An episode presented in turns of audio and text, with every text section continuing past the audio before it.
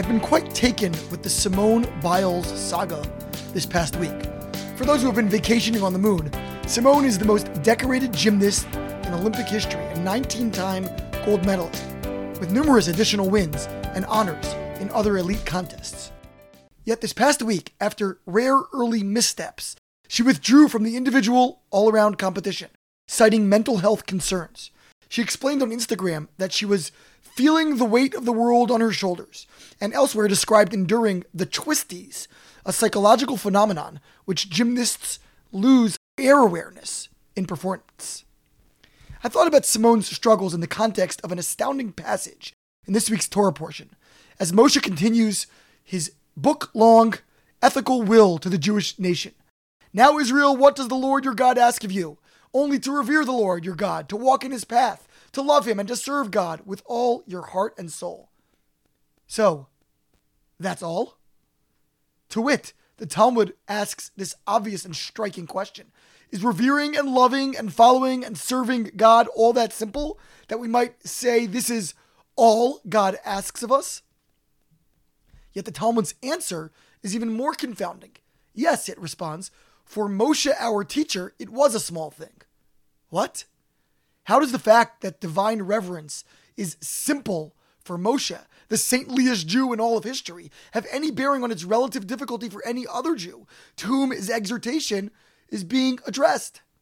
Rabbi Yitzchak of Volozhin explains that precisely because Moshe himself was so great and so humble, he perceived the best in others and therefore assumed that they shared this sense of ease at relating to and revering the divine.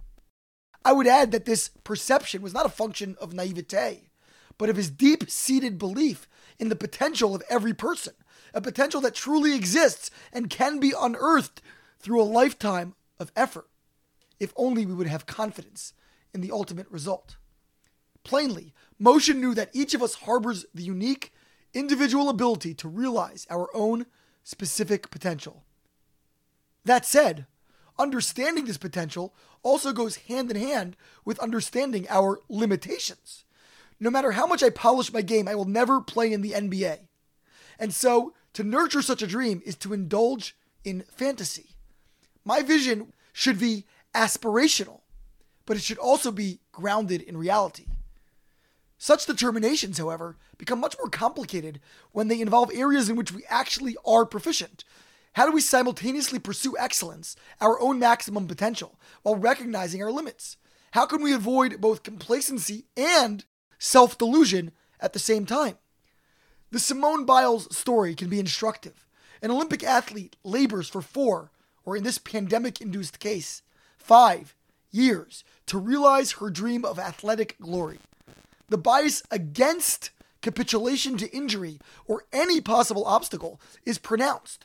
And so, if under these conditions Simone still felt the need to withdraw, that is a fairly certain indicator that her need was authentic, that she truly had reached her capacity at that moment. Few of us will ever enjoy such stark clarity, though, and so we must rely on a combination of our intuition and the advice of trusted mentors. At our core, we must know, with a deep knowing, that we really are exerting ourselves to the degree possible without imploding. To be sure, this is a delicate and precarious balance. Anything less might be a dereliction of our life's charge, while anything more could prove foolhardy and self destructive.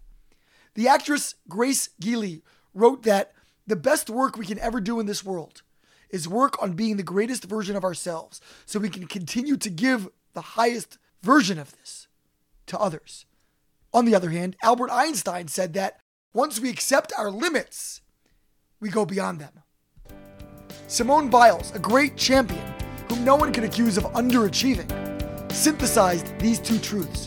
Thousands of years before, though, Moshe already urged us to identify our absolute aptitude and to pursue it with tenaciousness and passion, all right recognizing who we are, constraints and capacity alike. Shabbat Shalom.